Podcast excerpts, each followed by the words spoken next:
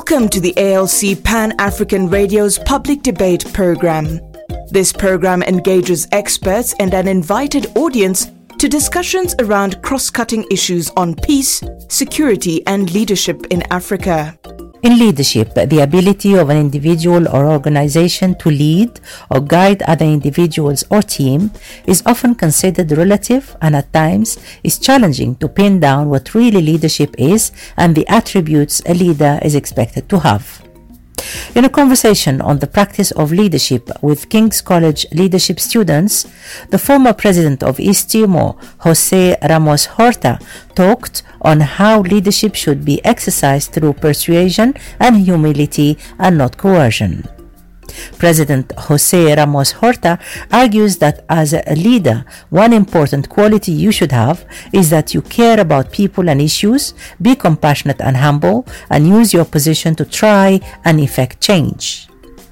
President Ramos Horta, who is today known for his work in promoting peace in conflict torn countries, was a recipient of the Nobel Peace Prize in 1996 for his work in achieving a just and peaceful solution to the East Timor conflict. In his political role, he helped bring about Timor's independence from Indonesia and transition from UN stewardship towards a democracy. The conversation with the students was chaired by Professor Funmi Olonisakin, Vice President and Vice Principal International at King's College, London. Let me first and foremost um, welcome our external guests. Um, we have with us Professor Maxi Schoeman, uh, Deputy Dean, Faculty of uh, uh, Humanities at the University of Pretoria. It's a pleasure to welcome you here, uh, dearest colleague. We've had a long standing relationship with the University of Pretoria, and that relationship is being revved up to the next uh, stage now. And as you know, we started a joint uh, PhD program, uh, which actually started officially this January. And one of the PhD students is here in our midst as well. But I want to especially uh, welcome His Excellency. President Jose Ramos Horta, who you all know. I know that he needs no introduction, but I'll say a few words. But before then, I would like to welcome his team uh, to King's College London. Um, and it's a pleasure, Excellency, to have you here. Uh, you are speaking this afternoon to a class of leadership scholars at postgraduate level, master's and PhD. I think a very important aspect uh, of leadership studies that we've come to realize is that is its complexity and the difficulty in pinning down what exactly leadership is. It means different things in different contexts. Um, but when we look at great hero leaders, as the textbooks would tell us, uh, we always expect that they display certain qualities, certain characteristics uh, that and attributes that make them these great hero leaders. But it's not until we see people responding to real life challenges, leaving the uh, the laboratory of their companies or corporations or universities or organizations, and they have to step up to the plate because there's great crisis that they have to respond to. There's calamity in terms of destruction or disease or as you have experienced in your country, uh, great violence and societal, up, uh, you know, social upheaval, that one begins to really recognize the multiple dimensions of leadership. Having you here uh, as one of only, uh, I believe, one of only three former presidents or prime ministers that have come to address our class. Pres- former President Obasanjo was here. Julia, who you met uh, this afternoon, was here having you here is exceptional for us because you have had to grapple directly with some of the global, one or two of the global challenges of our times uh, in your own country. And on behalf of the United Nations, you've had to lead uh, global processes. And it's my pleasure to especially welcome you to share your reflections. You know, um, you now know the history of Timor Leste uh, you know that to be East Timor previously. You know its long history of trying uh, to have autonomous rule in that country. Uh, you know uh, the interventions of the United Nations, and you are aware uh, when you look comparatively at conflicts that have been uh, con- countries that have been in conflict, that Timor is a shining example uh, because of its own uh, internal mechanisms and the way it responded to its own challenges and didn't wait for the United Nations or the external world to dictate. So, Excellency, my students are excited. You might not see it yet on their faces, but when they begin to ask you questions, you will understand uh, what this means to us, especially to have you here. So it's a pleasure to welcome you to King's. I hope it will not be the last time. It will be the first of uh, many collaborations between us. Thank you. You're welcome. Please welcome.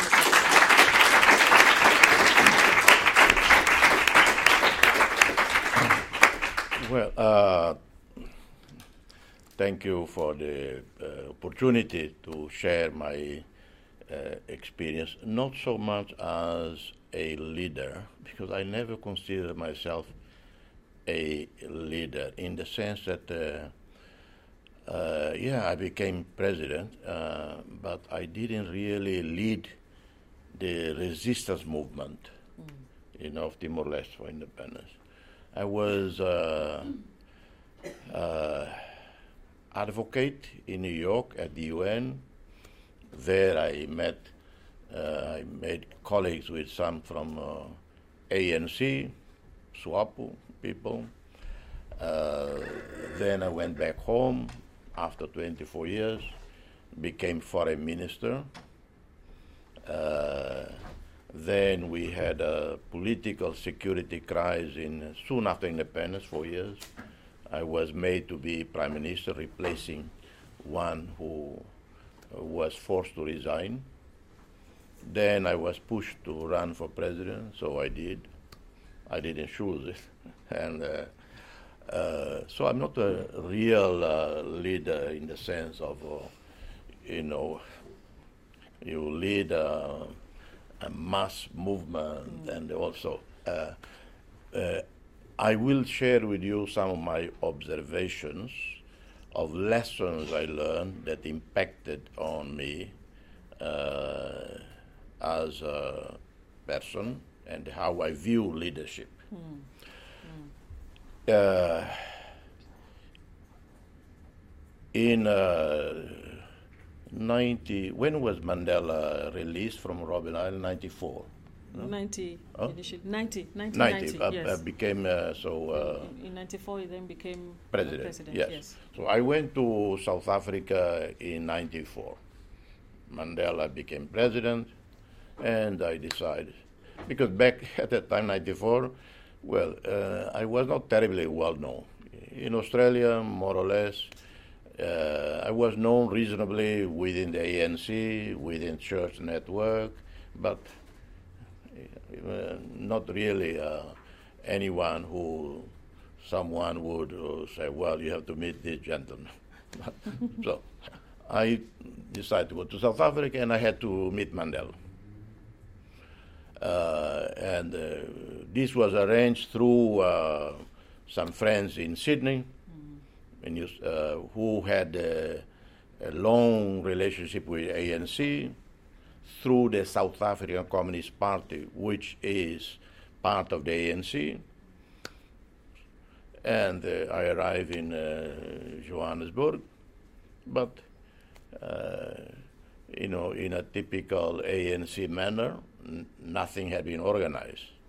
You know, because uh, uh, you know, very similar to us. You know uh, uh, we are not terribly organized in the post-independence. Mm. We are very good in agitating, in, uh, but when it came to post-independence organization, so I arrived and nothing had been organized.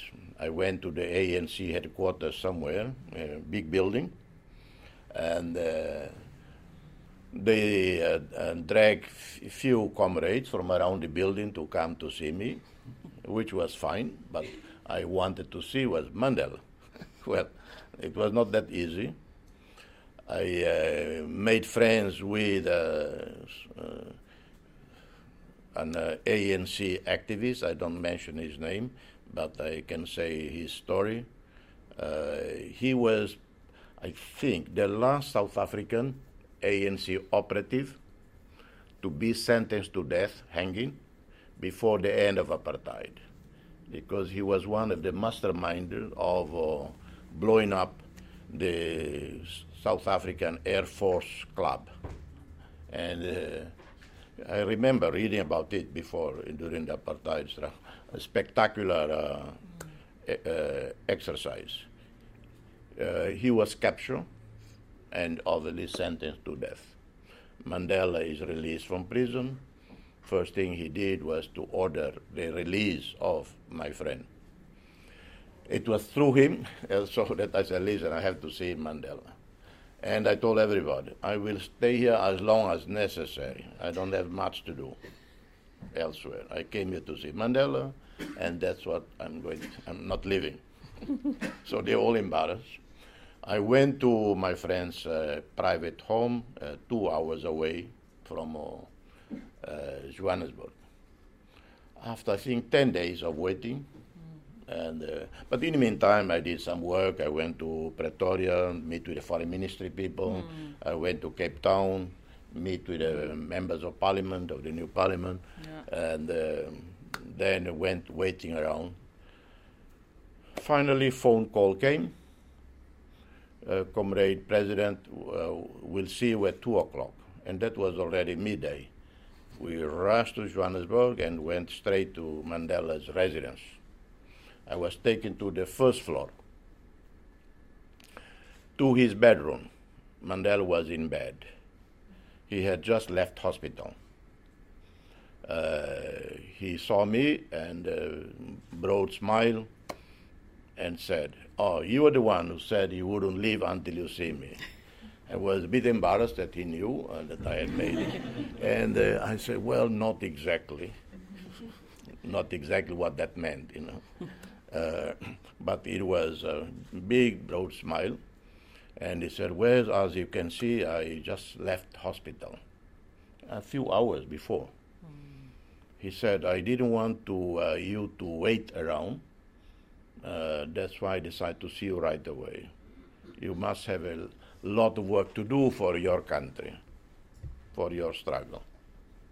I was uh, so. Uh, can you imagine, you know, uh, me an unknown entity, and you have the giant of history of the world. Didn't want me to wait around. He just left hospital. He could have waited, you know, a few days or a week until completely recover and then deal with some state matters.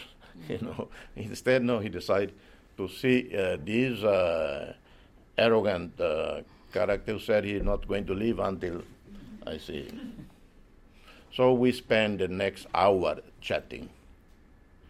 And uh, we chat, of course, I briefed him about Timor Leste. And uh, he told me about uh, many issues. I asked him, uh, Comrade President, I know you are going to Indonesia. Yes, there were reports he was going to Indonesia. Please uh, ask to see our leader who is in prison, Xanana Gusmão. And uh, I don't know if you people are familiar, Xanana Gusmão, uh, absolutely charismatic individual, was captured uh, by the Indonesian military in 92 and uh, was sentenced to, to seven, eight years in prison, in high security prison in Jakarta. And uh, and Mandela said, I will see what I can do. Well, uh, after that, I left. Mandela went to Indonesia, and uh, I was in Europe. I was in Lisbon. Uh, I got a message from the ANC, uh, from the foreign minister, President Mandela's office, saying, comrade president wants to talk to you, send us a number we, where we can call. I rushed to a place, gave the number. Ten minutes later, the phone rang. I pick up the phone. It was President Mandela himself. I didn't know what to do, whether to stand up. I didn't have to stand up because he'd not seen me. So, uh, but you have this, you know, this extraordinary man calling you, even on the phone. Maybe you should stand up. and, uh, so, but I didn't stand up, but I bowed. and, uh, uh, I totally, you know, God, lost, you know. And uh, it's not even the secretary phone, you know, to prepare me. It's Mandela himself. So uh, he said, "You probably have heard. I've been to Indonesia. I met your leader. He's a great man." And he said, "When can you come to South Africa?" I said, "Comrade President, anytime you want." How about tonight? I said, Well, I don't know because I have to get a ticket. We already got everything arranged for you. Just go to the airport and come. so, so back to South Africa to meet with Mandela, and he told me all about his meeting with President Suharto of Indonesia, his meeting with Xanana Gusmão. So that's how Mandela became. Uh, so that's my. Uh, uh, I was completely humble what a great lesson of leadership. Lesson number one that I learned compassion, you know, humility. You have these great men of history, uh, busy. Uh, Timor Leste was not, uh, you say, a fashionable, uh, you know, because in our uh, history of struggles, mm some struggles become fashionable. Everybody want to be involved. Others, no one pays attention. And at the time, Timor-Leste was not terribly known. It was known in some circles, uh, but it was not yet some, something that had captured world imagination. Mm. So Mandela cared about, about us. Partly he was educated through ANC because we had long-standing relationship with ANC. Mm through ANC presence in Mozambique, Angola, and my uh, uh, frequent contacts with ANC when I was in New York representing our struggle at the UN. So, and uh, so, uh, first lesson of uh, leadership, humility, compassion There is, for me no greater no greater qualities of a leader than uh, humility and uh, compassion. Uh, and Mandela was all uh, all of that. Uh, that was my uh, and then uh, Xanana Gusmão. Xanana Gusmão uh, his uh, real uh, name is José Alexandre Gusmão. Xanana is his nom de guerre, mm-hmm. poetic name. Mm-hmm. in when decisions had to be made in extraordinarily, sometimes difficult times. In 99, the regime of uh, Suharto of Indonesia had fell, had fallen because of uh, numerous uh, reasons, financial crisis that happened there, uh, Southeast Asia economic financial crisis that hit most of the economies, so-called tiger economies of Southeast Asia, spread to South Korea. The military dictatorship of South Korea fell. A great human rights advocate, President Kim Dae-jung, was elected. Uh, so Suharto of Indonesia fell partly as a result of the financial uh, uh, crisis. Negotiations had been uh, accelerated on Timor, led by Kofi Annan, Secretary General of the UN at that time. Exceptional individual. When he passed away, I went to Ghana uh, to represent uh, our country at his uh, funeral we could not uh, miss uh, pay tribute to that great uh, man, Kofi Annan. So you have a Mandela, an African. You have a Kofi Annan, another African. both very much connected to uh, Timor Leste's uh, independence. Uh, Kofi Annan as a diplomat, and he found ways how to push the issue on the agenda of the Secretary General because he was committed, he cared about it. So, one quality of leader is that you care about issues, you care about cause, you care about people, and you use your position, your power to try to effect changes. But obviously, the Secretary General of the UN has limited authority. The authority is mostly in the hands of the P5, and uh, not even all P5, uh, mostly the P3 who contribute the most financially. Uh, the other two, China and Russia, they're equally important, uh, but often uh, the UN uh, system is more subjected to the pressure of the P3. Uh, of course, then you have a, beyond the P3, the P5, you have uh, other powers that be that are very important in the UN. India, Japan, Germany, uh, Indonesia, Brazil, uh, Nigeria, South Africa with Mandela, all of that. Uh, but there are many others. I don't want to go on mention names, and I um, miss some, and then they feel offended.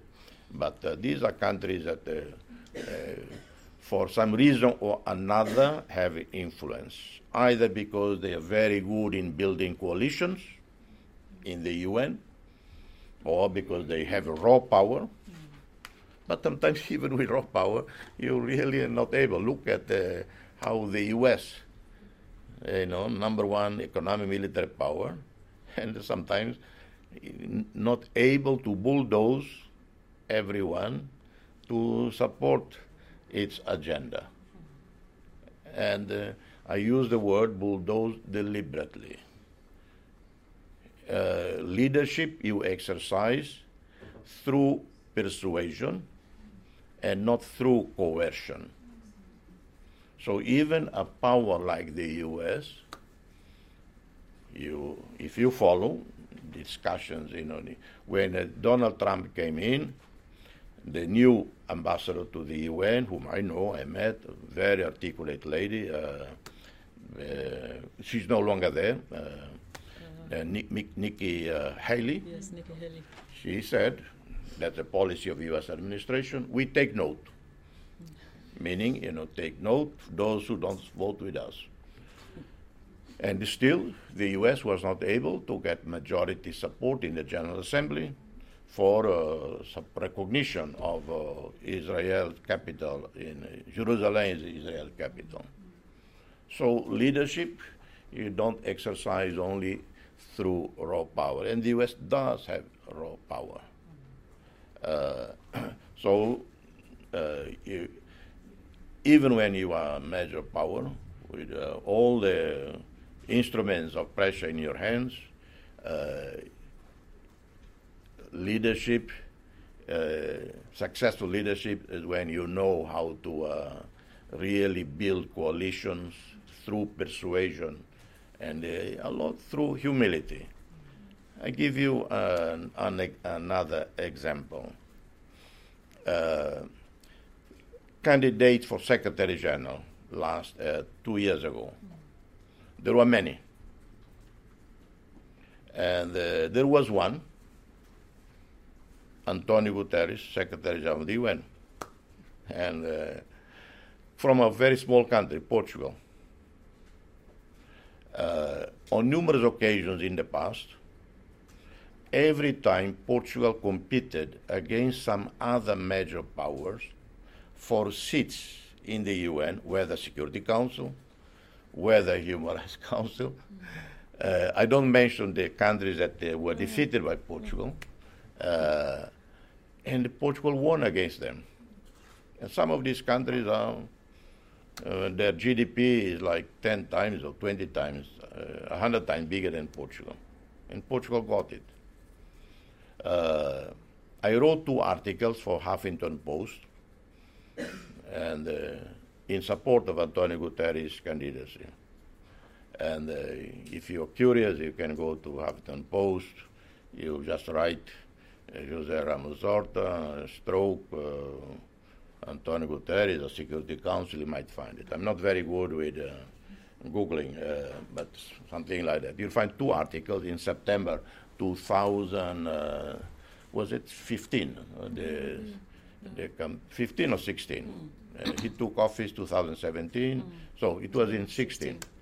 And, uh, and I said, beware, the Portuguese won every election they attempt. And why they did it? Well, it's a small country, very low key. Uh, they do their work, their campaign very discreetly, honestly. Uh, I helped Portugal on occasion in the past when I was president. I went to New York. I was not very busy, uh, and uh, I volunteered to help lob, uh, lobbying Portugal to win the seat in the Security Council. and um, um, and I observed the way they operate as against uh, two countries that they were competing against for two seats. Because the Europeans usually very divided. Mm. There is never consensus among the Europeans for like if there are two seats in the Security Council. Usually in other regions there will be two candidates. Now the Europeans there are always three or four. like uh, two years ago, it was uh, three countries was uh, for two seats. Sweden, which I supported, and again I, I lobbied, I wrote in support of Sweden. Sweden got in the first round. Then there was one seat left for two. It was Netherlands and uh, I think Italy. Well, they had to do the unusual, split the two-year mandate into two. Italy served one year, Netherlands one year. it doesn't happen with Africans. It doesn't happen with uh, Asians. You know, uh, the Europeans always, uh, even just for a seat in the Security Council, don't agree. It happened before with Latin America. There were uh, between uh, um, uh, Venezuela under Hugo Chavez and um, I think it was um, Guatemala deadlock. Then it was uh, a, alternative compromise candidate came in Panama, so Panama got it. so uh, one uh, discretion, humility uh, that lead countries or governments to uh, build coalitions and able to. Uh, Xanana Gusmão in very difficult circumstances sometimes. You know, uh, just one uh, example. Uh, in 99, we voted on referendum and the majority accepted independence. Uh, we have, we have uh, like the ANC, like ZANU, SWAPO, we had an uh, armed wing of the resistance without agreement by the other side, Indonesia, to canton uh, their forces or canton militia elements under their uh, responsibility, we said no. We voluntarily, unilaterally, we canton our uh, fighters because we don't want any excuse, any risk of any of our elements uh, getting involved in violence. In the meantime, the referendum took place, result was announced, and there was widespread violence caused by the other side. Zero from our side, because they were canton. Enormous pressure was happening, put on our fighters by the population, by the victims we sheltered you, we fed you for years. Now we are being uh, chased, we have been killed, and you still in the cantonment. The leader of the armed wing under pressure. And I don't go into details. And uh, threatened to leave the cantonment. And Xanana kept saying no and no and no. I don't know if I were in his position, I would have resisted the pressure to tell the fighters, leave the cantonment, go and fight. Uh, so till the very end, so it's a very difficult decision uh, to make. Then came independence. After 24 years of uh, struggle, tens of thousands of victims, my own family, brothers, a sister killed. Uh, how would you? Uh, and there are many people, many Timorese collaborators, like in many struggles. You know, you don't have a, uh, uh, evil all in one side. Mm. You know, within our own struggle, we have a Timorese who collaborate with the other side, but also the resistance fighters. They are not all angels. Mm. So, uh, but the biggest numbers of victims were our side. 80% or more estimated at the time by Amnesty International and other researchers were more than 80% of the violence was perpetrated over the years by the Indonesian army. He decided, and with all our support, my support, we must pursue reconciliation among Timorese and among Timorese and Indonesia. We are all victims of what the, of history. Indonesia itself, like many third world countries, by design, by choice, or by stupidity, took part in the Cold War. You know, some siding with China, some with the Soviet Union, some, uh, obviously, the more right wing, like in Latin America, you have uh, Paraguay, Chile, Argentina, all the dictatorships, you know, uh, on the American uh, uh, side. And in, in the process, got people of millions around the world vi- victim of the Cold War. Indonesia is one of them. many Indonesians were killed, particularly in 65, 66 and then fearful of the so-called domino theory. You know, Americans were pushed out of Vietnam, out of Cambodia, Laos, and Vietnam. So it was looked like the confirmation mm-hmm. of the so-called domino theory, first articulated by Lyndon Johnson in the 60s, mm-hmm. which served as rationale for U.S. to intervene in Vietnam mm-hmm. to stop the advance of well, the dominoes fell, and Timor was part uh, uh was victim uh, of this uh, experience. So it's a no. Indonesia itself just came out of a dictatorship. The transition in Indonesia to democracy very difficult, and uh, so we should not uh, push for an international tribunal. Some Western countries and the NGOs human rights groups were strongly lobbying for a special tribunal on the crimes of Indonesia. We said no and no and no. First, so we pursue national reconciliation among Timorese. And then, second track, a process of reconciliation with Indonesia. We set up two mechanisms. One is national uh, reconciliation mechanism. Second, the first uh, binational uh, international uh, reconciliation mechanism between us and Indonesia. So, uh, independent individuals with credibility appointed by our president. Indonesia appointed uh, five, we appointed five, and they the ones they did the truth seeking at the two levels, between us and Indonesia, because our situation different from South Africa or different from Argentina or Chile, in that uh, it was not only a, something that happened among Timorese. There was a third party involved. You do national reconciliation, fine, but well, most of the crimes committed by the other side. And the other side, Indonesia appreciated this, that we understood their challenge, their difficulties. And uh, today we have uh, the best possible relationship with Indonesians.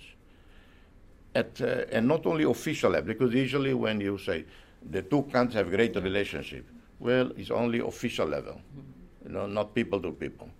In our case, no, it's also people to people. Uh, it's and that thanks again to Xanana's leadership uh, wisdom. You're listening to Public Debate program and our guest today is the former president of East Timor, Jose Ramos Horta. We talk often about uh, conflict, prevention of conflict. It is almost a slogan.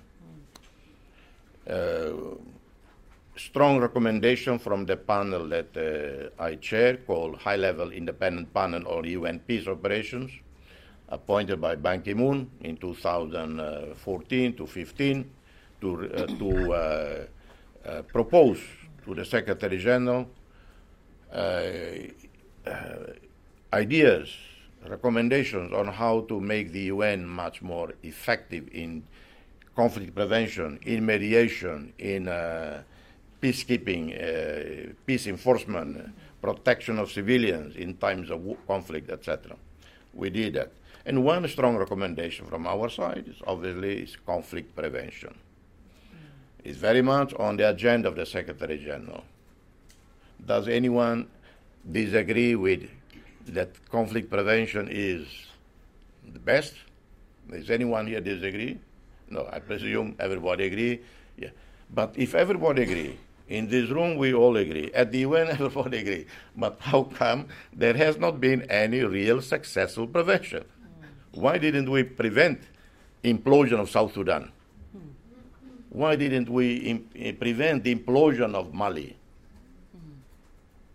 And uh, the list goes on. Well, because it's easier said than done.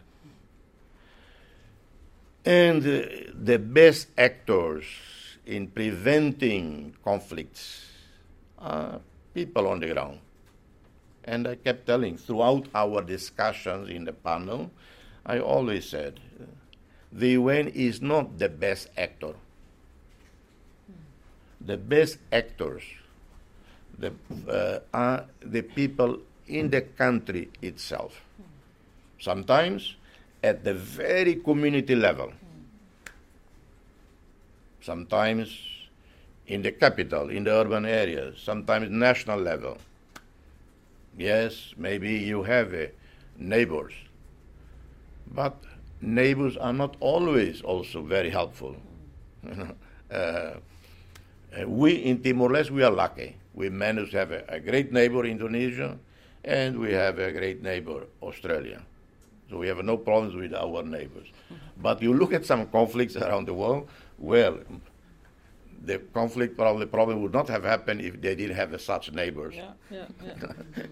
and uh, so when my African brothers and sisters, when I was in Guinea-Bissau, they uh, kept saying, "African problems, African solutions."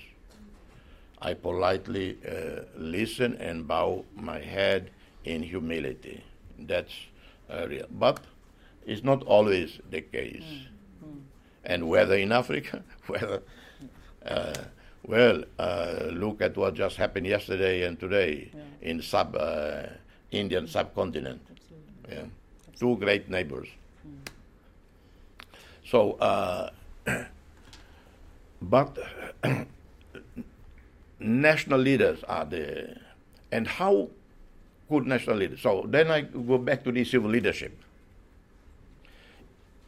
if we have outstanding leadership, outstanding not only, well, if you have outstanding academic qualifications, training, might help. You know, but you might have a summa cum laude PhD, uh, but you're only good in communicating with your computer. You don't know how to communicate with people you're completely disconnected from the problems, the dreams, the suffering of uh, the people. Of course, not everybody has to be a leader. You know, we need people who communicate to the computers. We need people who write uh, great PhD dissertation on economics, on sustainable development, all of that. But at every level, we need leaders. In a classroom, you know, one of our leaders, he died in combat, not Xanana Gusmão, before him, called Nicolau Lobato. Well, I first came across Nicolau Lobato, and I remember I was in a Catholic school, boarding school, in one of the poorest, remotest places on earth, called Soibada in Timor. And uh, barefoot, playing with other school children.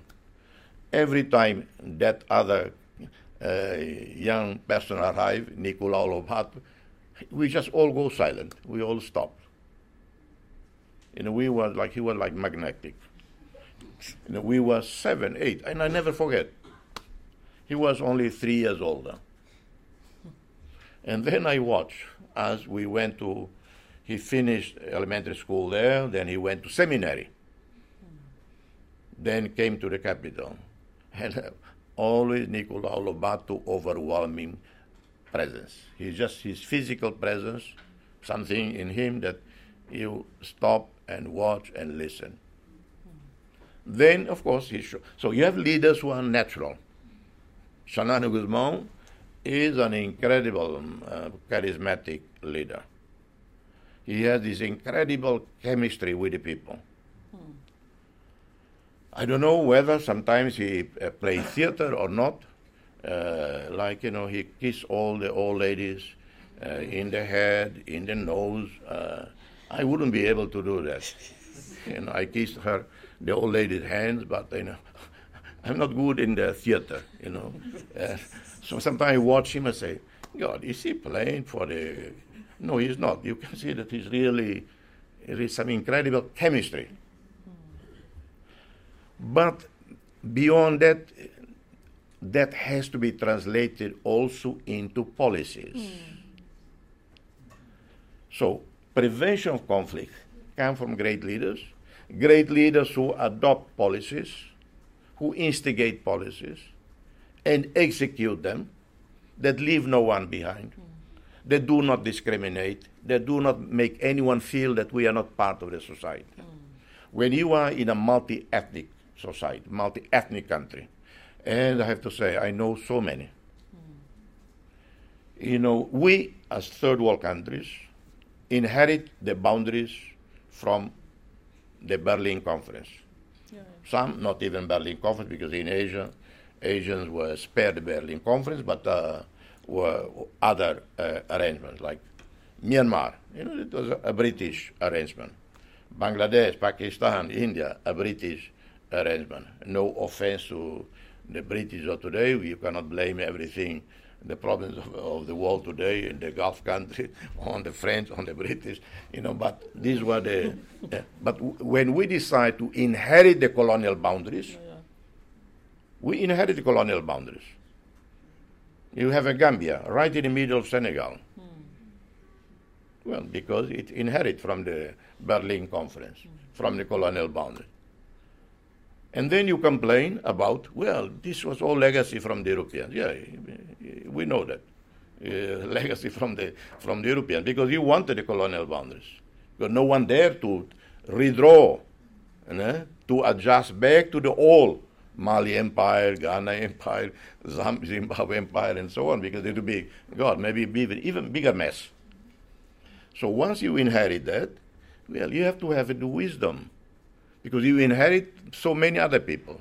And many of your people belong already to another country because that's the boundary you wanted. So, leadership, essentially is you have to know to accommodate everyone, hmm. particularly those who feel they are minority, they are vulnerable. Hmm. That's that leadership. And that means that conflict prevention. Hmm.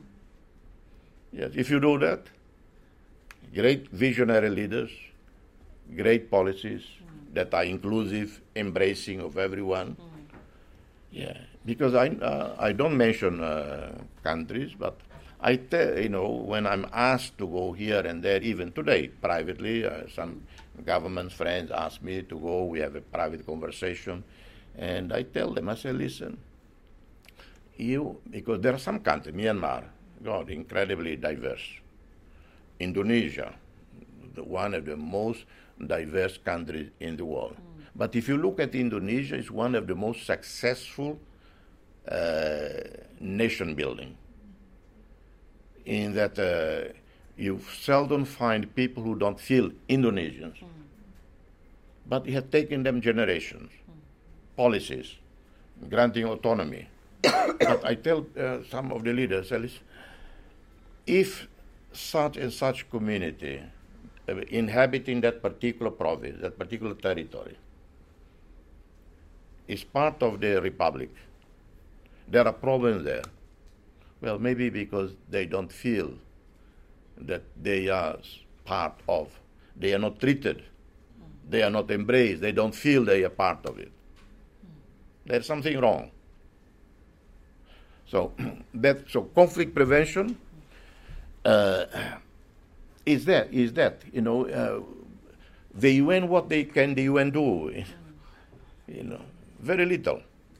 What the UN can do, the European Union can do, identify problems, identify organizations, individuals in the countries concerned, and give them resources.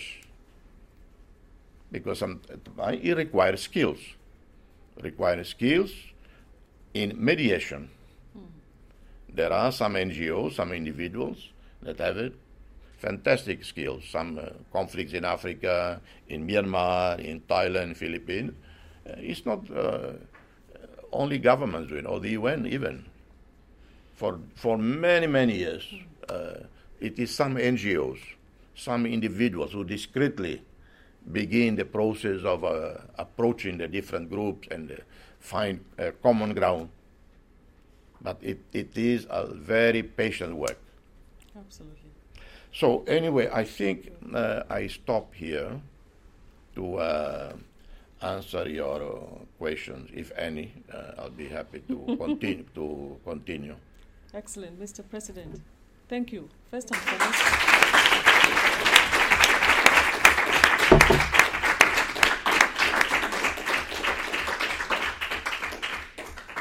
That was a tour de force. That was Leadership Class 101 from across all of the theoretical uh, bases that we have discussed over a term or two. You've heard uh, so many, several leadership perspectives. Personal, position, results, and actually much of the conversation around conflict prevention and mediation was process was really about the relationship and the dynamics, uh, dynamic between leader and follower. What is fascinating also is that we heard several levels of analysis. At the personal level, you could see how his ob- observations of particular leaders. He even looked at his own trajectory and those people he met along his paths from childhood to when to liberation a struggle across another country to the United Nations. So, so your history and your engagement with leadership is so apparent across the board in what you've been talking about interpersonal, organizational, um, but also international. And it's amazing You've heard the experience, but not many times, Mr. President, did I hear you talk about yourself as such. Isn't that amazing? Not many times. In fact, you spoke about yourself in relation to others. And so you have posed a, you know, a very important intellectual dilemma for me. but in leadership terms, and this is about emergence. Tell us about yourself a little bit. At what moment did it strike you that, oh, actually I'm a leader. You even talked to you about yourself. I said nobody knew me, nobody knows me. You know, I just went there, you know, asking. I'll wait until he sees me. When did you see yourself as, you know, a leader that has emerged? I, I, am not talking necessarily about elections or anything, but when was the moment in across that experience? I saw a documentary about you um, quite a few years ago now. I think it was the BBC showed you from the time you landed in New York in 1974 with a little case, wanting to talk to UN members about your struggle in, in Timor and having to set up your observer mission, whatever it was, to tell your story. Very compelling. But when did you say to yourself, I consider myself, when did you think you emerged as a leader? Well, uh, I never chose it. I didn't want to be prime minister. Mm. We had the security crisis there. In 2006, 2007, the prime minister resigned. Mm. Everybody uh, said, You. Uh, so I accepted. Uh, then uh, 2007, uh, 2007, so I, I managed the government for a year to calm down the situation and have elections as scheduled constitutionally in 2007. And then they say he had to run for president. I said, okay, I ran for president. Uh, during my presidency, I, I did things that were totally, how you say, I was criticized for, for uh, particularly NGOs. They said, uh, this president, he pardoned left and right. He doesn't even bother reading the files, justice cases, too many uh, pardons, etc., etc. So, uh, I explain. Uh, one of the powers or privileges of the President of the Republic is to give, uh, to issue uh, pardons, not amnesty, pardons. Mm. You know, it, many countries they have that. And uh, I did uh, numerous occasions, many times. Uh, and why I did it? A, I because in our political system, similar to the German, similar to the Austrian, Portugal, is called semi-presidential system, not presidential system like the U.S. Yeah? Semi-presidential. The president has certain powers, but not much. Particularly, he has or she has uh, one is signing off the laws. He can veto, he can fight. I don't agree. Uh, he has to sign off the budget. He can disagree, like our president recently done, caused you know a lot of headaches in the country. Finally, he did, so he can do that. But also pardons. My successor, who is now prime minister, in five years, he pardoned off uh, five people. The current one, already two years, he has not pardoned anyone. In, during my time as president, I pardoned more than 100 people. So I was accused of undermining justice. And uh, I sorry, he doesn't even bother reading the files. I say, yeah, I actually do. I actually read. and uh, so, A, our country is new fragile. And people commit crimes. Uh, you have to, uh, we ha- the justice take its course. But then the president, it is not a privilege of his. It's not like he, he can do or he cannot do. No, I view it as an obligation. In Portuguese, say indultar, indulto, pardon of it's an obligation. It is there in Constitution. If it's not an obligation, it shouldn't be there in the Constitution. And uh, so I reviewed the cases, and but and I became very proactive on that. And why? Because if I don't send my own people to go to the prison to check, well, if you follow the the the procedures, well, I know my country, as I probably would know Nigeria I probably would know Philippines. well, uh, people are forgotten in the prisons. I can imagine how many people are not forgotten in prisons. No one cared about them. So I'm not going to wait for my bureaucracy to follow. So no, I, I send my lawyers, my uh, office lawyer, you go and check on the situation in the prisons.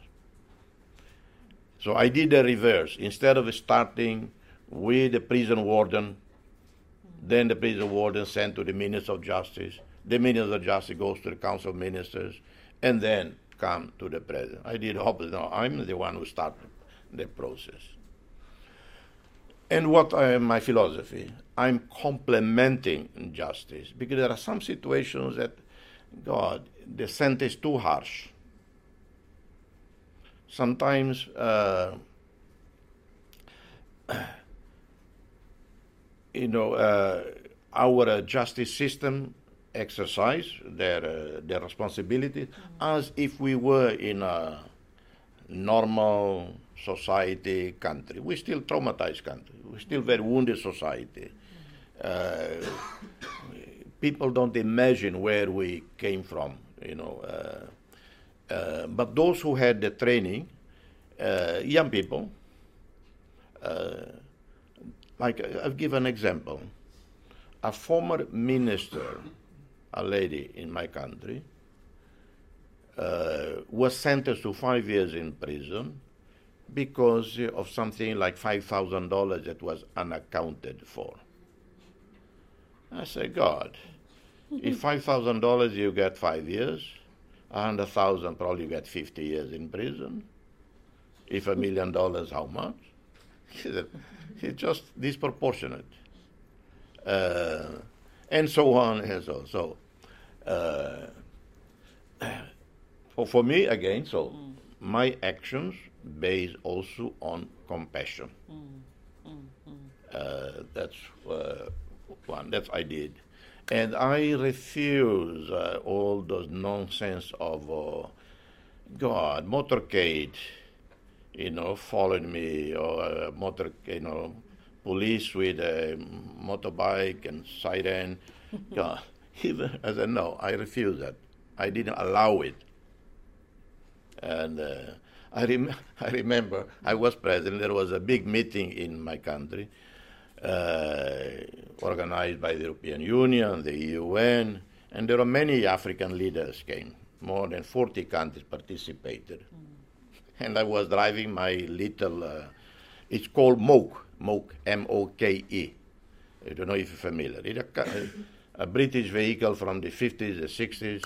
I bought in Australia for $3,000, completely broken. I fix it. It's a great car. Mm. The engine is you very still good. Have it? I still have it. I use it almost every day. And, uh, and I was present. I was driving this towards the conference hall and then I saw these motorcades coming from the, another direction. Blah, so I had to stop. and but someone in the cars in the motorcade told the the delegates, "Well, that's our president." and uh, but they were, you know, I had to move sideways. So when I arrived at the conference hall, they're all waiting outside. So all those African oh, leaders, yes, ministers, yes. they waited this because they knew it was me arriving soon, and they all came to shake hands with me. And they said, "Well, uh, we so we wanted just to meet you to uh, congratulate you, congratulate you." And, Do you uh, think they felt a little bit bad? Or they uh, no, uh, no, no. Uh, you know, they are guests. I guess we don't no need security, but you know, if you have a police, if you have a you know, with that uh, siren. Hmm. Well, they like to use it. so if you don't allow them to use, why did you buy it? like know, when I go to the villages, I, vi- I enjoy going to the countryside yeah. to visit communities. You know, some of the roads, nothing happened there.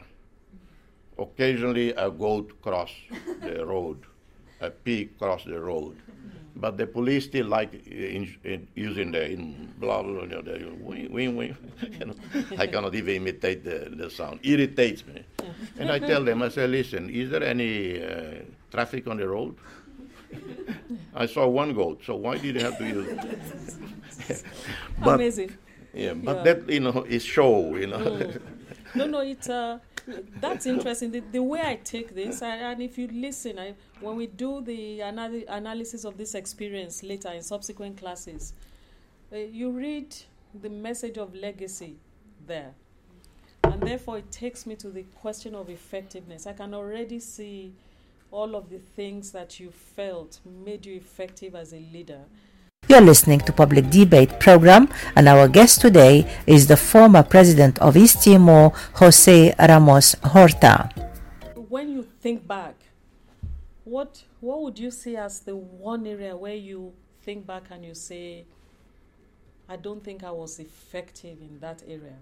Because I even count this whole issue of pardons as a legacy, as uh, a mark of effectiveness and something that is probably even unique to you. Maybe others didn't want to do it, but your style of leadership is very evident. But effectiveness, So- what troubles you the most? Uh, let me explain to you the rationale why I did. I did it because I enjoy it. I don't, I don't like protocol. I don't like all these motorcades, so that's one. but uh, uh, and I enjoy driving my own car. Uh, so, but also two effects. One, I said it, and I explained in the presidential office. I explained to my people, my staff, that sometimes they don't understand. I tell them why I do it. A, to sh- because when people in the street, because we came from conflict, from violence, and when people watch the president driving him, myself, and then uh, traffic light, I stop. My car is very low. You know, uh, people stop next to me in their motorbike, in their jeep, and they turn. Oh, President, bon dia, good morning. Uh, uh, so this, uh, I, I studied. I look at their faces. Of course, they are happy, but they they they feel yes, the country is safe. Yeah, feel secure. Yeah. The president totally relaxed, no security around him. So it's very psychological. Second, I say, in this 21st century, leadership has to connect with the people. One of the problems in Europe, in the European Union, for instance, why uh, the, when they vote for the Euro- European Parliament, not only now, for a long time, very f- small percentage participate. We create institutions that almost like uh, disconnected from the people. Uh, so I said, no, in uh, my view, 21st century leadership, uh, you either you choose an imperial style leadership or you choose uh, people's uh, leadership. Of course, you have to understand circumstances, you know, where you do, you can do, how you do it, and all of that. That's one. Uh, of course, uh, no, uh, literally no one in my country, uh, other leaders followed it. Even uh, a little junior minister, he loves to have a two, three security, and then someone carry his suitcase, uh, suitcase, no, attaché case. Yes, yes. Uh, because you know, if you are junior minister, where we, it's called secretary of uh, state. Yeah. Uh, we have minister, deputy minister, secretary of state. If you don't have a, a, at least one security card behind you, if you don't have two, three security follow you, and one who then get off the car and carry your attaché case to go to the meeting, then you are not very important. so it's also like it is so silly, you know. Uh, but it happens all over, Yeah, yeah. and uh, Okay. But you've seen this in much of Africa as well. Everything you're talking about uh, happens a hundred times over um, in many parts of Africa, not least my own country. Um, yeah. but also uh, have policies, you know, uh, in that I always argued education, education, education, health, health, health, food security, food security. Some of the basics, because when I travel to the remote areas, I meet with the communities, and they ask, I, I stop, engage in dialogue, they make their list of requests. God, they don't ask anything out of this world. They ask so little. And even that so little we are not delivering. When I was in Guinea Bissau, Representative Secretary General, I went once to an island. And uh, I went all over Guinea Bissau. I enjoyed it. And sometimes I was embarrassed. I was hoping the Secretary General wouldn't see the pictures because I was received like the Secretary General of the UN. I was received like the President of the country. But the people are smart. They do all of that extravagance of receiving me in some of the islands because they, uh, they are going to make requests. so, and uh, some of my UN uh, colleagues in the mission, they said, be careful, don't create uh, too much expectations. God, so don't create not so I don't go. I stay in the UN compound. Uh, if my expectation is to, if the expectation create i- i- that I create is giving them hope, well, that's already good. I want them to have hope for the future, that something is going to happen, and I will work to try to help the country achieve what they want. And uh, I remember going to those islands, and uh, then they came with a long list of things.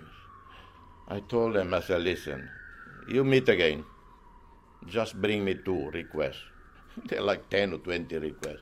And uh, because the Special President Secretary General, you know, uh, the UN is not a funding institution, it's a political security institution.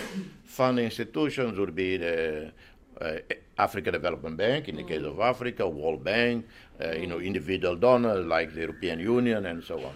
not the Special Secretary General. Yes. But I tried to uh, do my best to help them. Okay, they went back. They, I saw them gathering in a circle. They came back. They need uh, maritime transportation because there are so many islands Oh, yeah, that's true. to transport 80 people, and they're good. They say we, we don't have a, a way to transport our vegetables to the market. I said, okay, I, I will help you. I will get you two boats, but I want the boats being built in Guinea-Bissau. We could have bought in in Senegal, uh, but you, uh, they can do, do it there, and I found the money to pay for it, and it was. Uh, built there in Guinea-Bissau. Another time was I heard there was a lot of uh, solar panels with poles, you know, complete, in a UN warehouse in Guinea-Bissau. But because of the sanctions from against Guinea-Bissau by the European Union and Security Council, whatever, because of the coup, more than 100, uh, 200 units were stuck in a warehouse. And uh, I was told by my UN, uh, well, we cannot. Uh, use- I said, listen, what is this? Uh, this is for benefit of the people, you know, sanctions. I Uh, I challenge, it? I challenge that, but I didn't have money to transport those. So I called four governors of four regions in Guinea-Bissau. I said, listen, do you want some uh, street lighting? they said, yes. Well, can you come and pick it up? They said, yes, but you have to put it up. I don't have money. Said, yeah, we can put it up. So they took. Fantastic. and then uh, my staff said, well, it really having an impact there because those people never have electricity. So one evening I decided to go to one of the towns. Wow, what a fantastic, uh, you know, very, you know, you get emotional about it, you know. I arrived there, under a street lighting, some people already selling, you know, they have a night market. Absolutely. In another, a group of people uh, reading, uh, young people studying. Uh, so uh, my point is that the UN itself, the way I, I decide to do, no, I'm going to bring the UN to the people. Uh, I cannot do much. It is they who have to f- resolve their problem. And uh, so a- again, you know, that the uh, I I hate uh, talking, you know, what I did, what I did, what I didn't do. But uh, as you you uh, you insist, uh, uh, some uh, message is we have to do our very best with our limitation, our flaws. Uh, you know, uh, to help people we are deployed to serve. Uh, Good. You get down to the communities, uh, then yes, you hear their whispers. You hear, sometimes you don't even have to hear, you can feel what's happening in that community. Uh, and you can do that only if you get down to, but To that's in every level. So I'm, uh, this in a village in Timor or in Guinea-Bissau, but in your workplace in London, you work with 10 people, you work with 5 people, you work with 100 people. Well, you have the possibility of create the best possible atmosphere with your leadership in uh, where, wherever you are. So you're not talking about national leadership, president, prime minister, at every level, even at home. You know. Wonderful. So I don't want to monopolize this too much. So I'm going to keep my one last question, uh, my question to the last, but you can think about it a little bit, Mr. President. Don't answer yet. Is to say, when you think back all those years, the past three decades, what is one regret that you have? But don't tell me yet. so let's see a show of hands. Who has questions? Okay. Somebody warned me here. Somebody, you still have your question? You see? He's answered. Oh, good. Wonderful. Wadesa, Natasha, who else? Oh, oh, I, all right. Those three, I'll take. Let's hear the three of you, one after the other. Good evening. My name is Wadeza, and I found it fascinating what you said about the binational reconciliation process between um, your country and Indonesia.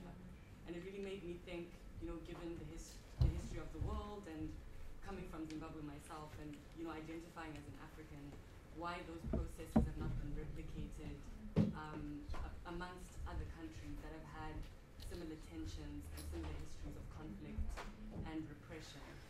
Um, and so, from the context of your global leadership, also your national leadership, it would be interesting to hear what your thoughts are about why the leaders of countries have not agitated for those processes to happen, and for those, you know, for for those memories and for those histories to be better consolidated.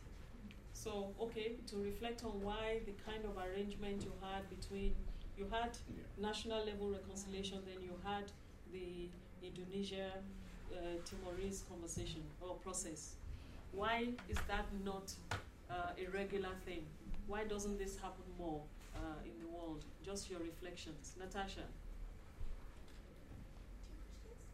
One and a half. Very quickly, one and a um, half. I'm Natasha. So, um, attached to reconciliation, I'm just interested in terms of how um, you talked about it not just being from like a upper level in terms of like the officials of this country reconciliating with the officials of another country.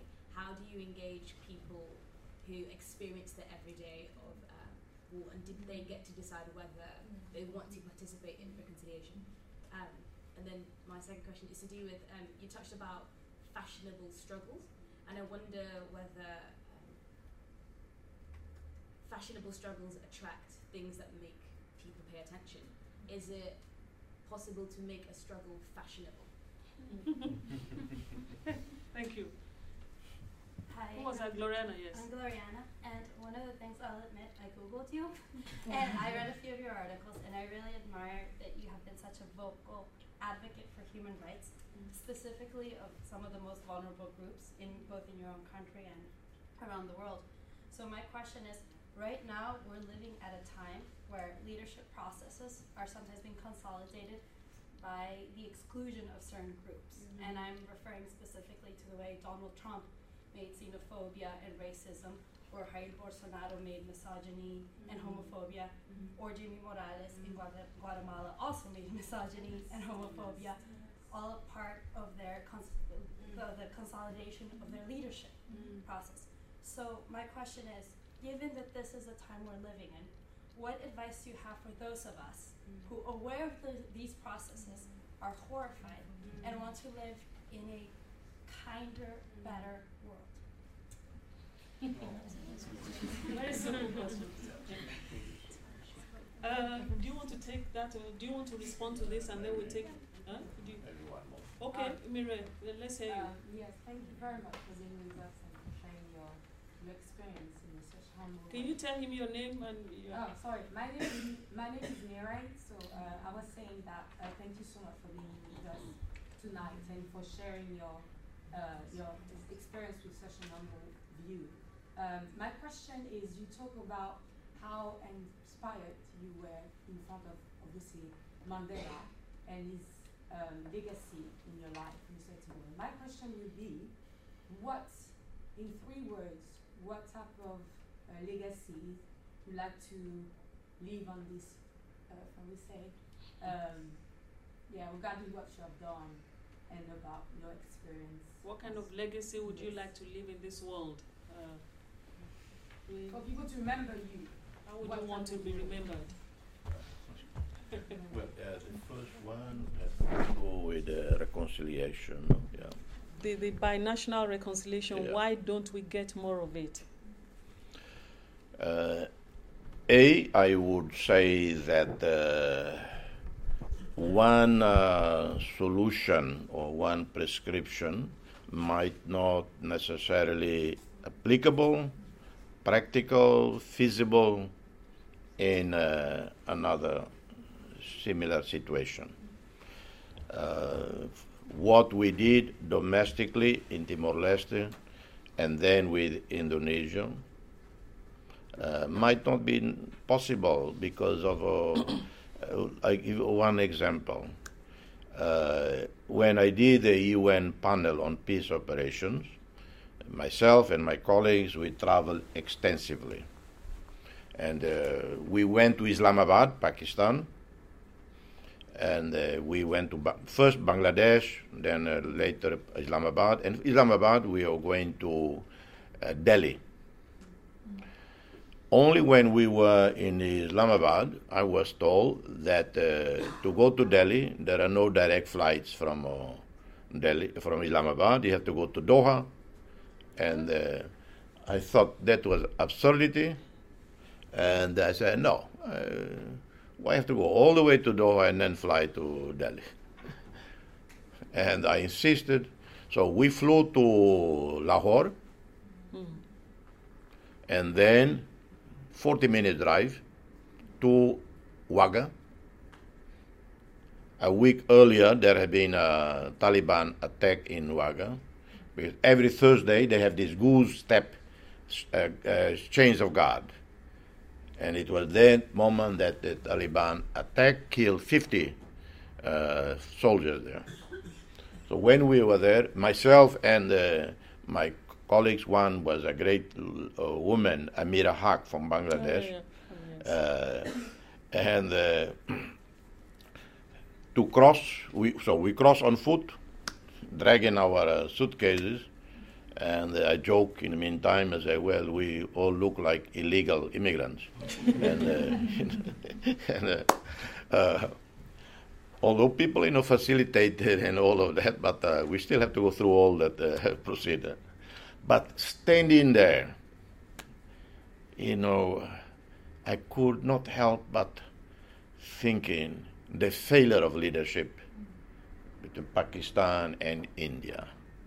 70 years after independence, the largest, one of the largest combination of standing army in the world, hmm. nuclear weapons pointing at each other. How is this? This is supposed to be two third world countries, hmm. two cousin countries. You know, you don't call brother and sister, but they, if not the brother and sister, they are cousin. That is what you can say utter failure of leadership. That those two countries. And uh, yesterday, today, situation escalated very dangerously. It is so tragic, so sad. Uh, so why all these years? You know? Before that, long before that, uh, two years, uh, three years, when I finished presidency, I went to Bangladesh. I was invited by some friends there. At that time, uh, there was trials ongoing for uh, on uh, the people who were involved during the independence war, Pakistan and Bangladesh, 1971. So it had been 40 years. They brought them to trial, accused of collaborating with Pakistan, uh, committed crimes, and they were sentenced to death 40 years later. And uh, I gave a talk to civil society there in uh, Dhaka, and I told about reconciliation. Well, it to them made no sense at all. It, they went ahead, and that leader and others were executed 40 years after. So that was, say, you know, our uh, experience. Uh, we- you know, we were criticized. Many of our uh, victims criticized, uh, but overall, people accepted uh, the decision message of the leadership. We had to explain again and again why we are doing that. Uh, so it's not always easy to transport, you know, the South African uh, situation to another situation. South African situation uh, model to us perfectly. We adapted to our reality because uh, internal and with Indonesia we had to do it. So, but again, in all of this require leadership. I don't know whether in South Africa, if it were not for Mandela, with his great towering personality, another leader, you know, without his authority, would have been able to do it. So back to the leadership. Uh, Mandela, he believed in it, his authority, that's what he proposed to the nation. In Timor Leste, Xanana Gusmão, I mention him because he was uh, uh, the main leader, the most uh, authority there. That's what he believed. He proposed to the people. Some controversy, like in South Africa, some people uh, wouldn't agree, but in the end, so we had this experience. The Indonesian president, uh, I was foreign minister at the time when the one of uh, the Indonesian president at the time visit, uh, Susilo Bambang Yudhoyono. He had been a military person in Timor during the occupation, a young officer there, and uh, and I volunteer to be the minister in attendance. This is a bit of an Asian habit, you know. You I don't know whether it exists in Africa, in Europe.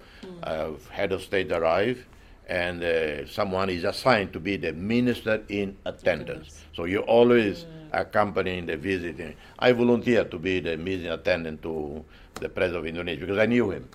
So you go, I go in his car, and uh, so we went first to the cemetery, our cemetery, where many of our people were buried, killed by Indonesian military. Not many years, like in '91, uh, the infamous Santa Cruz massacre. He visited our uh, martyrs. Next door, only across the street, there was the Indonesian military cemetery, where many Indonesian military were uh, buried. And he was going to visit as well. His security, his protocol told, go into the motorcade, the vehicle. I told the president. President, uh, just let just walk. And um, he agreed. In the meantime, a crowd began to form. And I noticed some people getting nervous. I told the Indonesian president, President, let's go and greet them. Well, a commotion happened. Everybody wanted to greet the president. I, I saw an old man crying. Uh, why? For them, they were so happy, emotional to see the leader of Indonesia, the new Indonesia visiting us. And these people were, they carry in their heart, their soul, the, the suffering of very, very recent few years. So we visit the Indonesian military uh, cemetery. Then from there to the national parliament. You know, our you know in um, most countries people don't build a university right across the street or parliament right across the street from the university. You know, when students want to do demonstration, they don't even have to pay bus fare. They, they just, you know, you just come outside, right there, you know, facing each other in our narrow street. So I, I told the president, I said, I don't know whose idea was that, but we are going to the parliament. Across the street is the university. So there'll be a lot of students there. So when we get there, uh, instead of go straight to the parliament, you turn around and greet the student. So that's what he did. He turned around, selamat pagi. That's uh, in Bahasa Indonesia, Malay. Uh, selamat pagi, good morning. Everybody erupted, selamat pagi back, good morning back to him, clapping and so on. Well, after he left, the visit was great, uh, and nothing was choreographed you know, because we are not terribly good in organizing things. So uh, it's mostly improvised. And it was amazing that people spontaneously react. And I sent a message to the UN special representative in Timor because they're still talking about mm-hmm. tribunals and so on. And uh, I don't mention his name, but um, it's no long. It was not yet Amir Haq at the time. Oh, okay. I yeah. said, "Listen, so uh, if you wanted a referendum on our reconciliation policies with Indonesia is what it today in the streets, the way people reacted to the visiting president. So uh, mm. uh, the other, uh, so okay. the struggle. Uh, how do you make a struggle fashionable? I think oh, that's okay. the one. Well, uh, my uh, maybe I, I got the wrong the wrong choice of word in the sense, you know, some struggles like apartheid, you know, God mobilized the whole world. Mm. But it was not always like that. It took time, you yeah. know. Uh, the Vietnam War, you know, protests and so on. Uh, and Timor was not fashionable. It was, you know, it happened after '91, with the media became uh, more. Uh, so your question is how to make it. Well, nowadays it's easier with the g- digital media.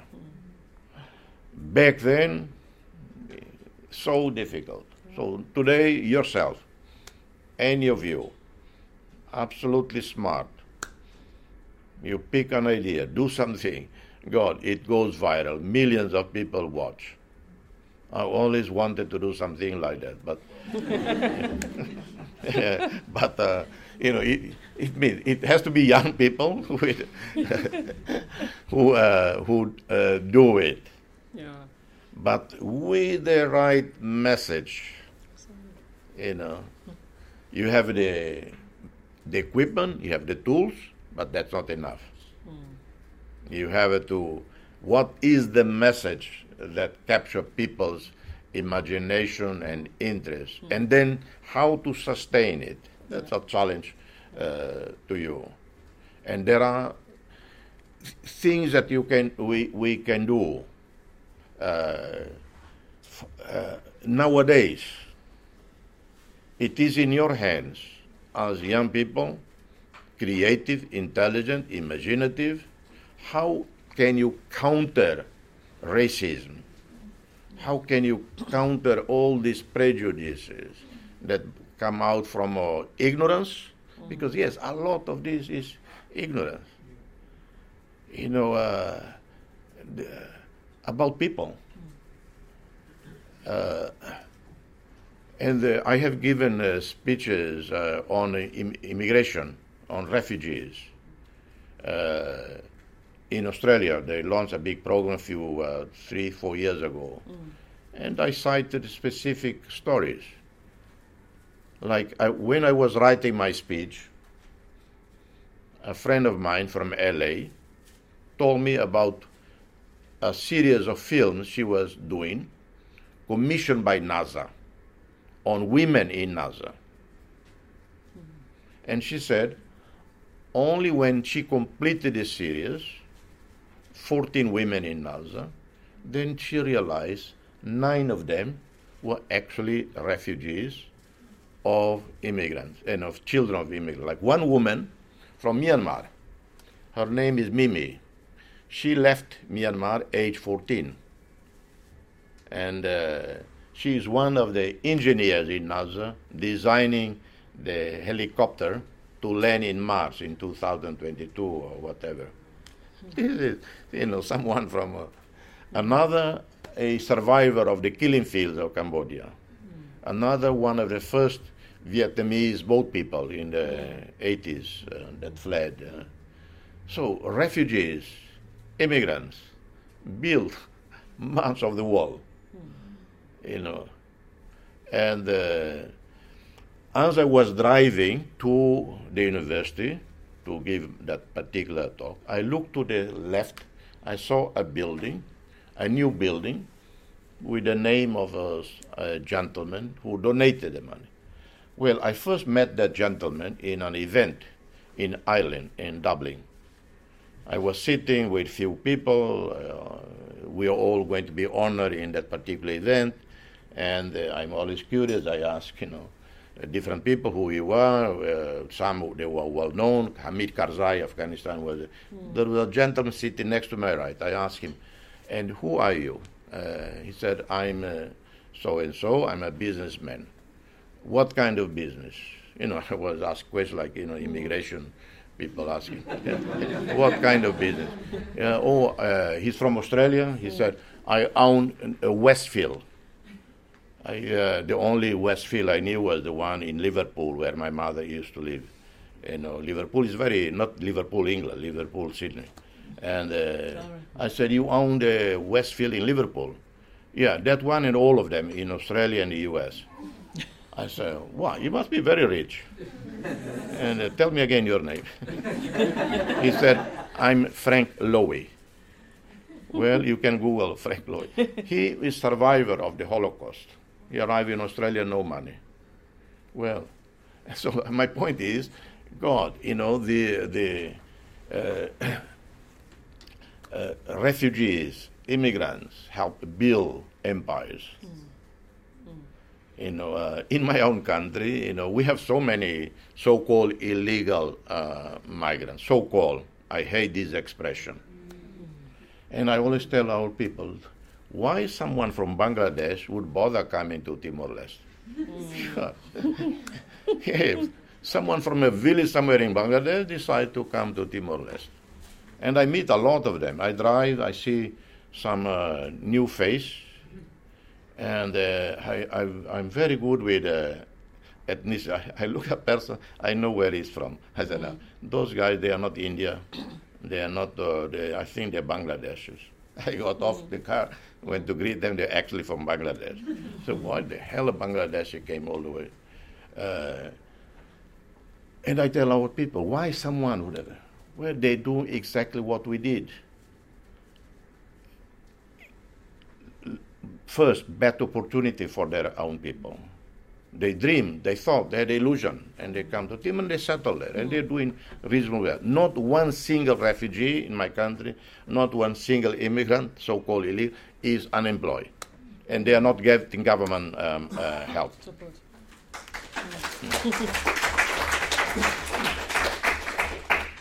You're listening to Public Debate program and our guest today is the former president of East Timor, Jose Ramos Horta.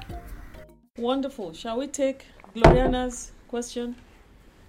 And what was your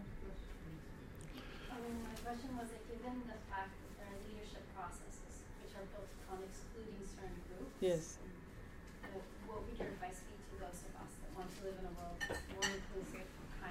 Yes. Yeah. Uh, no, uh, my answer I thought will cover also mm. your uh, concern in this broader uh, yeah, sense. Yeah. What okay. each of us can do. Uh, mm. Yeah. The, so that's I thought. Good. I think the last thing was about what you'd like to be remembered for. Uh, you know, really, God. who cares? I'm, I'm gone, dead.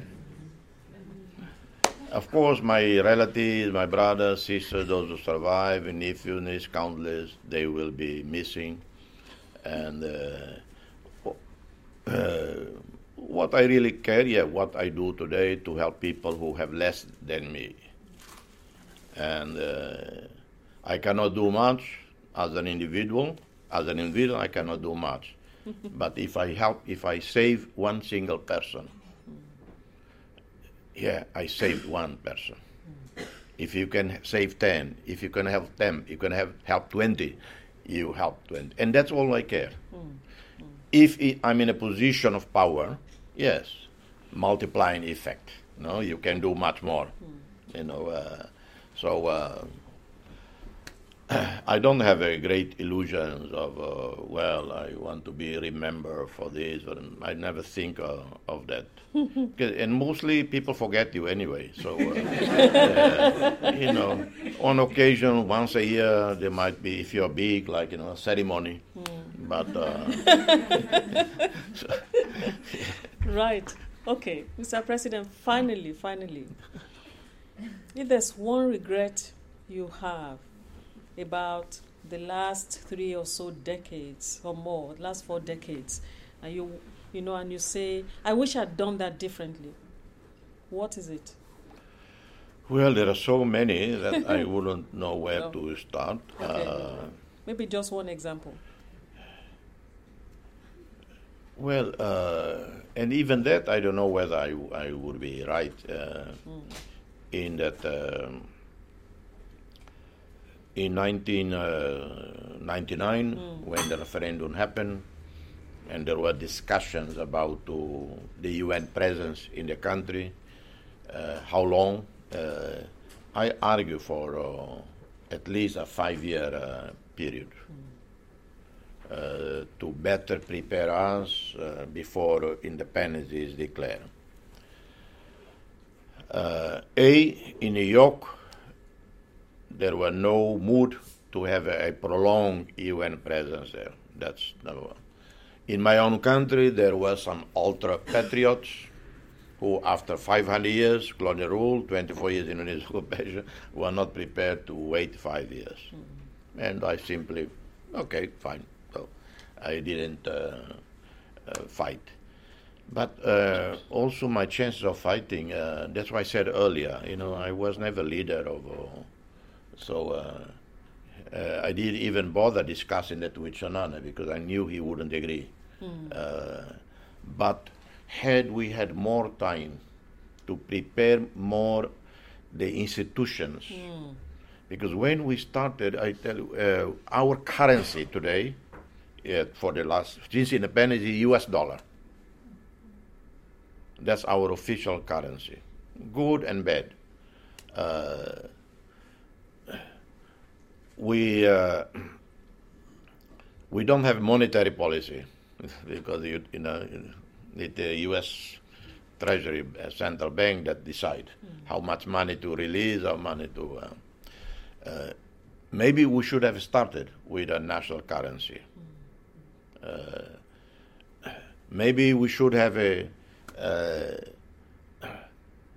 look at another form of constitution because the current constitution, semi-presidentialism, it worked in Portugal.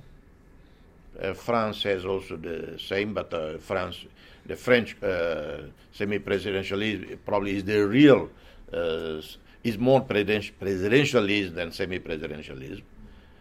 Guinea-Bissau has this system, caused so many problems there in Guinea-Bissau.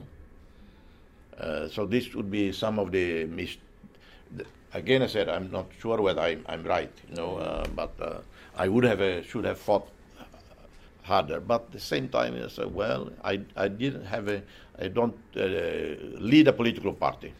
I still don't, and uh, it's great to be neutral. Great to be you don't belong to any political party, but also it's a disadvantage in that well. You know, if I command six, at least ten seats in the parliament, everybody will come to talk to me. you know, you know, I don't. So, hmm. the gentleman. Okay, that's going to be the last question. Were there any other? we- We're going to stop very soon. J- Jacob, very quickly, please. Uh, I have a question regarding uh, leadership. Yeah. All right. Uh, so across the globe, contemporary societies and states are facing complex and sort of wicked problems from global climate, terrorism, to the threat of nuclear, nu- nuclear war. Mm. These are not easy. They don't have easy solutions. Yet, at the same time, we don't have sort of leadership that can tackle these complex problems. You have the US, which is declining in terms of leadership, its ability to provide leadership. You have Britain, which is basically Which is Brexiting. Yeah. from, uh, global affairs with Brexit, Brexit and all that. Then you have multilateral organizations such as the AU, UN, NATO, EU, which have basically been quite ineffective dealing with these problems. My question is, where do you think we should look for leadership in the next 15, 10 years? Or where do you think leadership will emerge in the next 10, 15 years to tackle these problems if they do, if this scenario persists? Hmm. Where will leadership emerge from to tackle global challenges like climate change, uh, threat of nuclear war, everything? Uh, that is a, uh, I would say, uh, it is.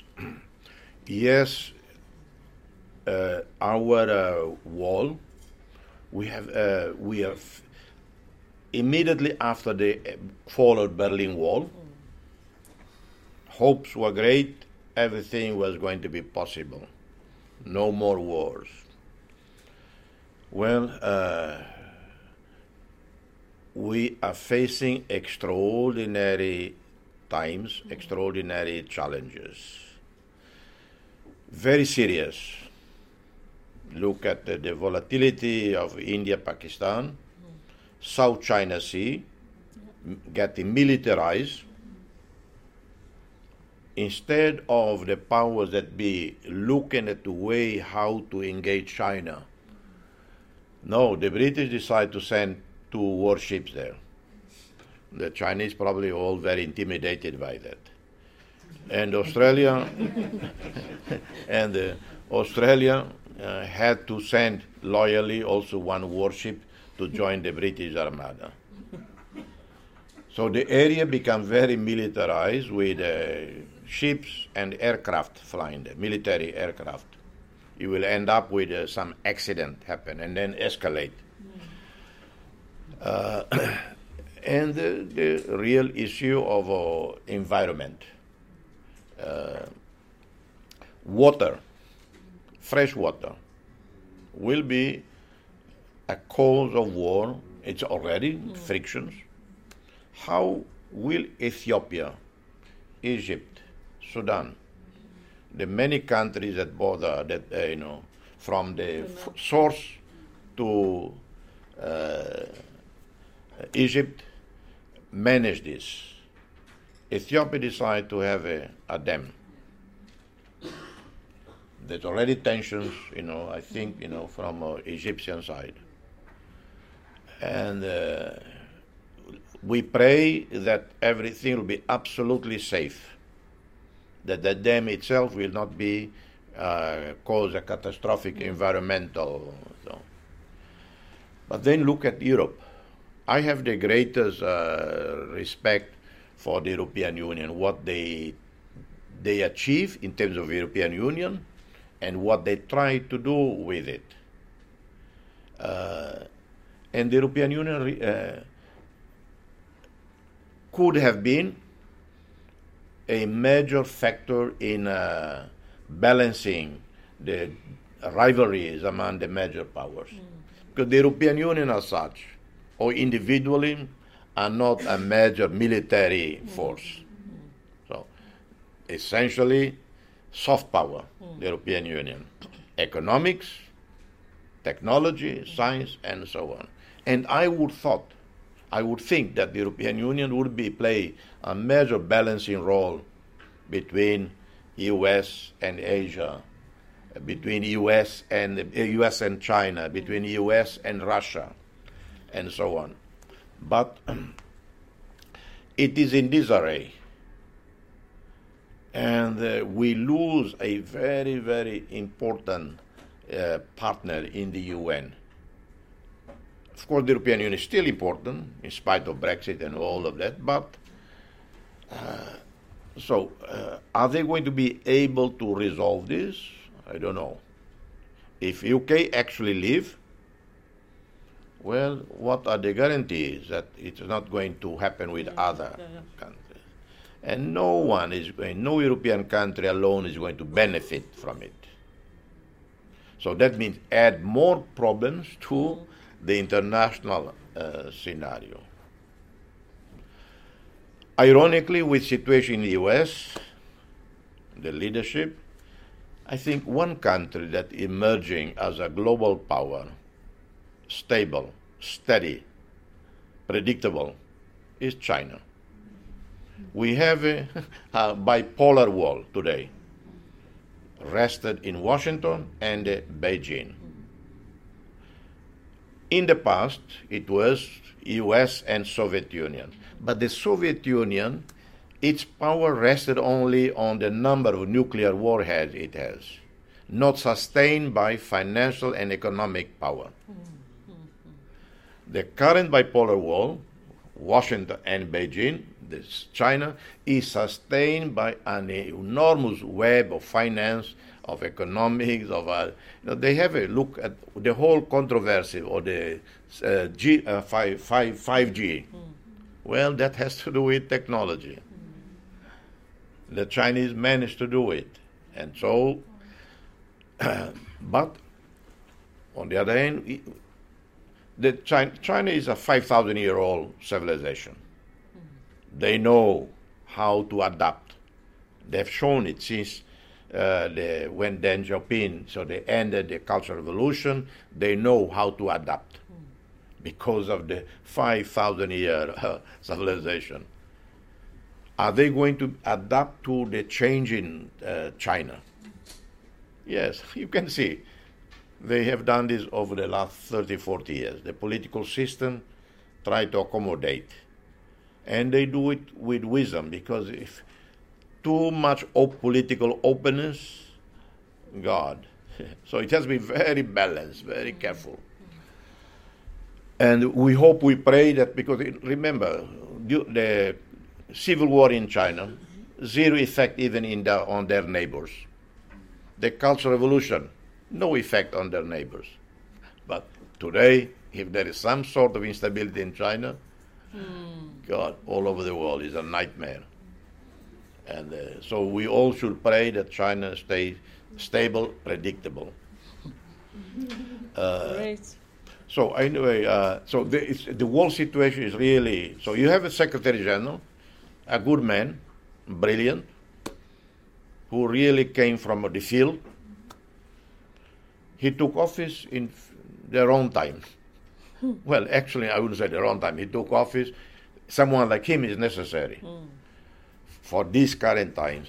But God, I would, I don't want to be in his position. and the UN is becoming dangerously irrelevant. Not entirely, because in spite of all the problems, the UN the ones that are trying to negotiate safe area in uh, Aden, in port in Yemen. It is the UN that is through its agency, UNHCR, still mobilizing resources for the hundreds of thousands of refugees. It's the UN that is sheltering hundreds of thousands of people in the UN compound in, uh, in South Sudan. The UN would be far worse. The world would be far worse without the UN. I end my comments with this. When I did uh, the UN report, the peacekeeping report, I, uh, I a comment there on the first page. Uh, I dedicated the report to a four-year-old girl from South Sudan. I read her story and uh, really broke my heart. That was this girl. Her name is Nyakahat. Incredible girl. She walked four hours from her village, holding a stick her father, blind father, behind. So she is the one guiding her father through the conflict, the villages, towards a UNICEF feeding center.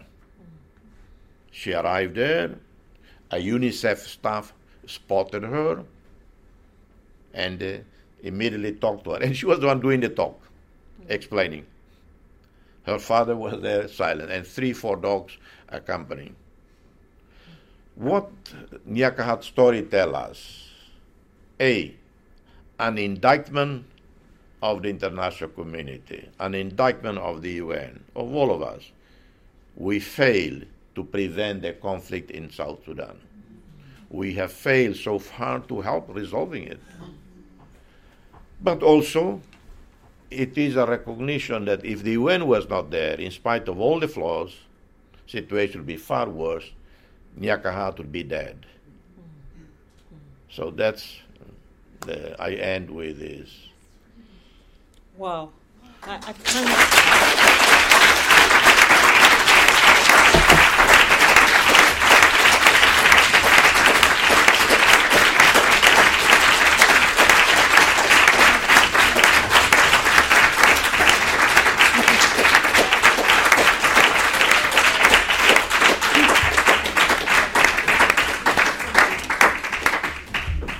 there you have it.